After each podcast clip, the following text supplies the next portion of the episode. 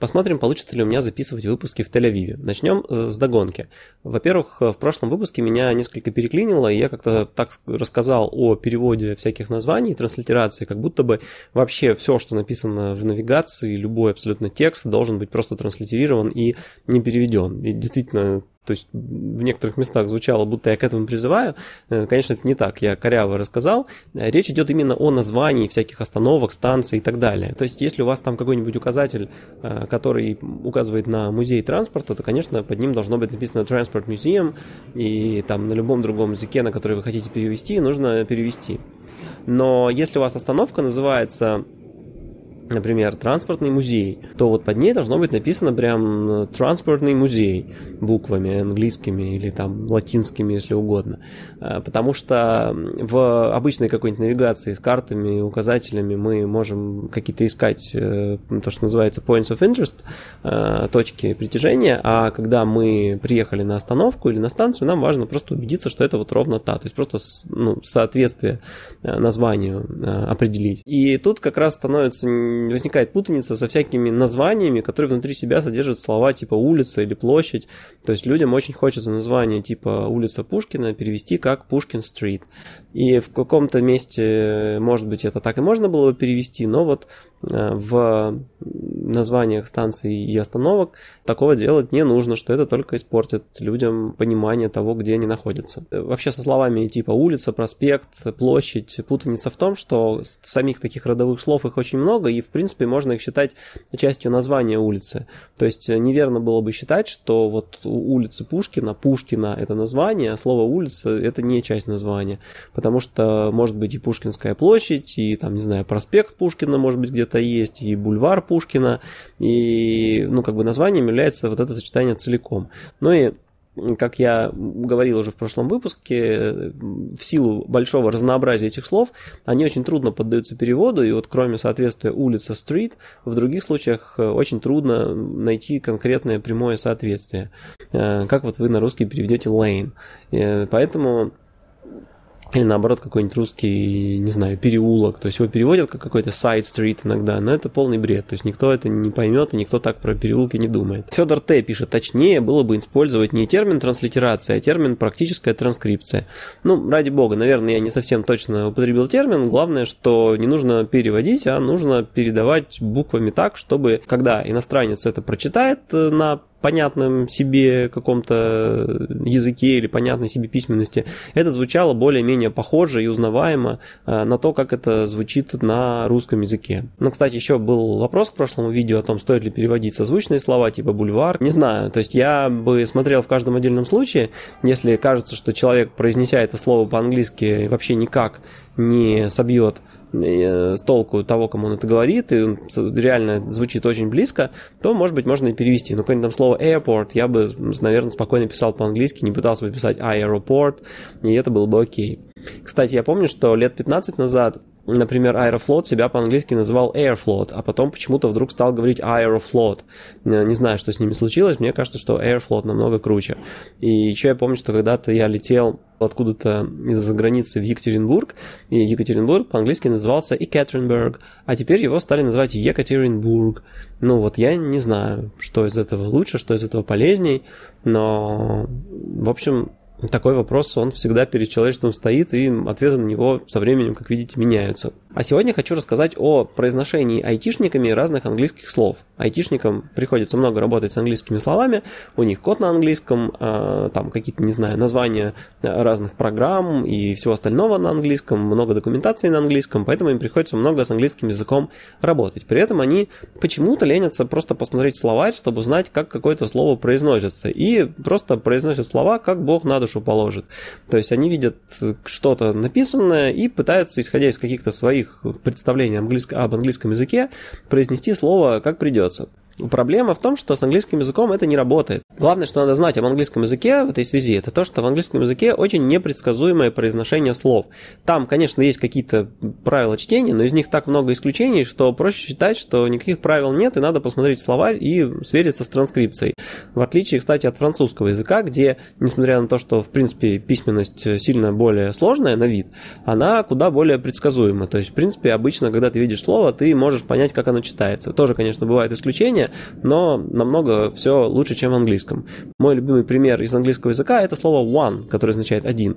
Каким хреном оно читается one, понять невозможно в принципе. Написано own. И тем не менее, все знают, что это one, и никто даже не замечает, что это полный нонсенс, что это слово так читается.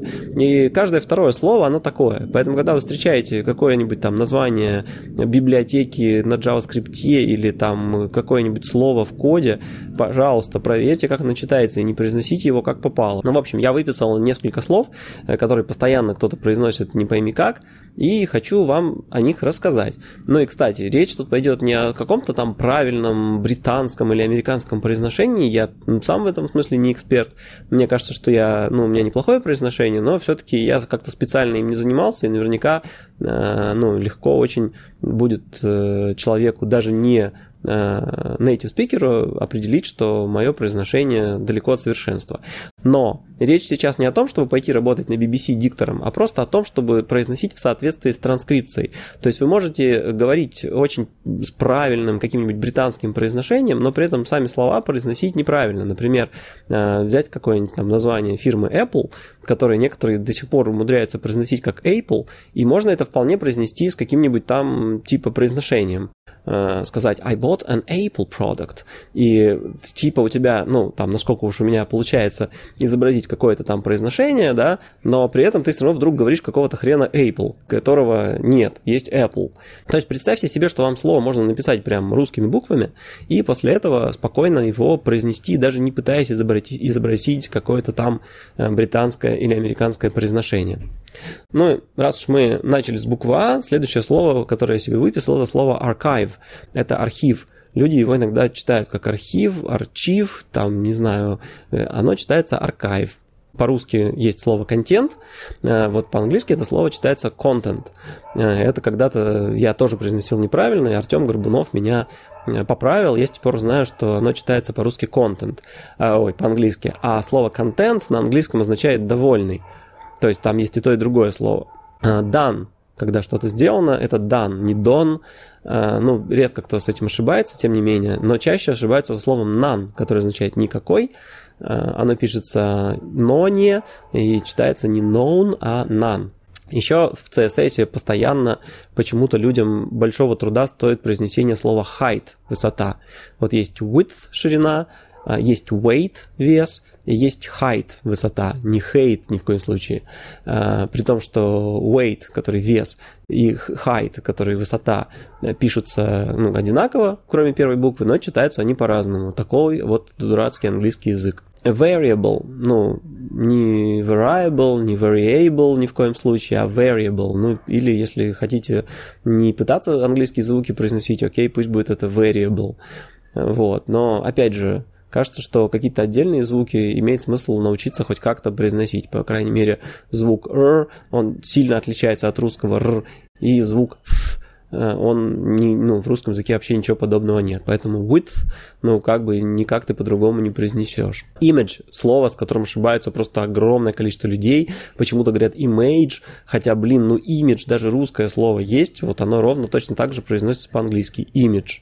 Можете проверить транскрипцию. И точно такое же слово engine. Куча людей говорит engine, от чего просто уши отваливаются. Правильно говорить engine, двигатель или движок в случае с айтишными всякими делами. Defer. Есть слово такое, какой-то атрибут в эйч ти эм эль, который может сказать, что, например, какой-то скрипт нужно загрузить позже. Defer значит отложить.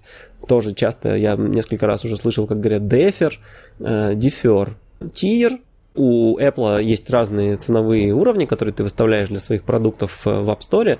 То есть ты указываешь не конкретную цену в долларах или рублях, а ты выставляешь вот этот тир, а Apple уже для каждой страны определяют, сколько это будет в местной валюте. Вот, это тир, а не тайр. Есть слово header, header, не header никогда. Фолловер, последователь, не фолловер. Правда, я не удивлюсь, если в русском языке когда-нибудь устаканится ударение фолловер, если это слово вообще войдет в язык, как это произошло с кучей слов, в которых ударение сдвигается из первого слога куда-то подальше. Ну, там, самый, наверное, известный всем пример – это маркетинг, да, который по-английски, конечно же, маркетинг, но по-русски маркетинг. А, ну, там, футбол, понятное дело, что по-английски футбол, но по-русски мы так никогда не говорим и не говорили. А, то есть, не удивлюсь, если по-русски когда-нибудь действительно станет фолловер. какими еще словами у людей бывают трудности? Это, конечно, не айтишные слова, но очень сложное для людей слово хор, choir.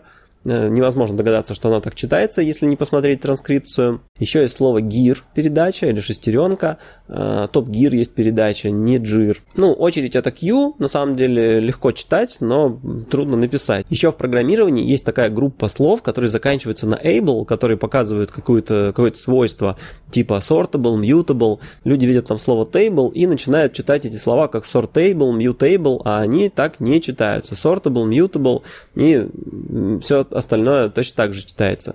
И еще слово, которое я вспомнил, это слово origin, источник, не origin, хотя и original. Главное, что все эти знания, они не являются тайными. Вы просто можете открыть словарь и посмотреть, как читается слово. Там написана транскрипция.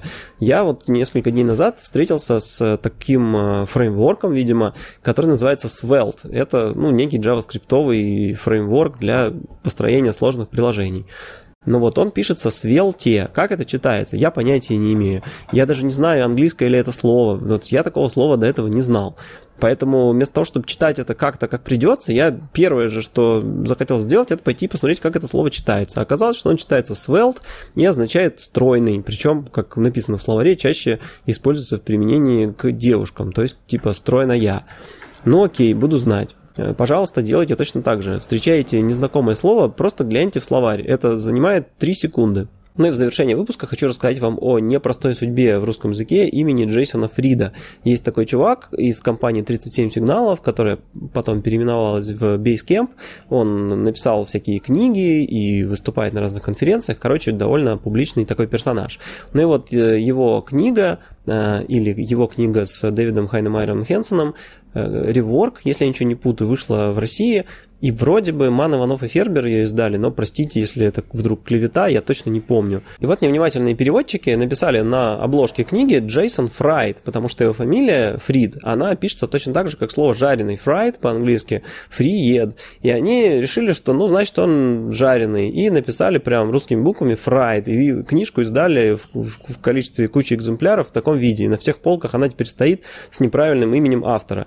Я не понимаю, насколько нужно быть невнимательными и вообще как относиться к своей работе, чтобы неправильно написать имя автора книги, которую ты издаешь. Но неужели трудно было потратить одну минуту на YouTube, чтобы найти любое его выступление на любой конференции и посмотреть, где его представляют и приглашают на сцену и говорят, что сейчас там Джейсон Фрид что-нибудь скажет.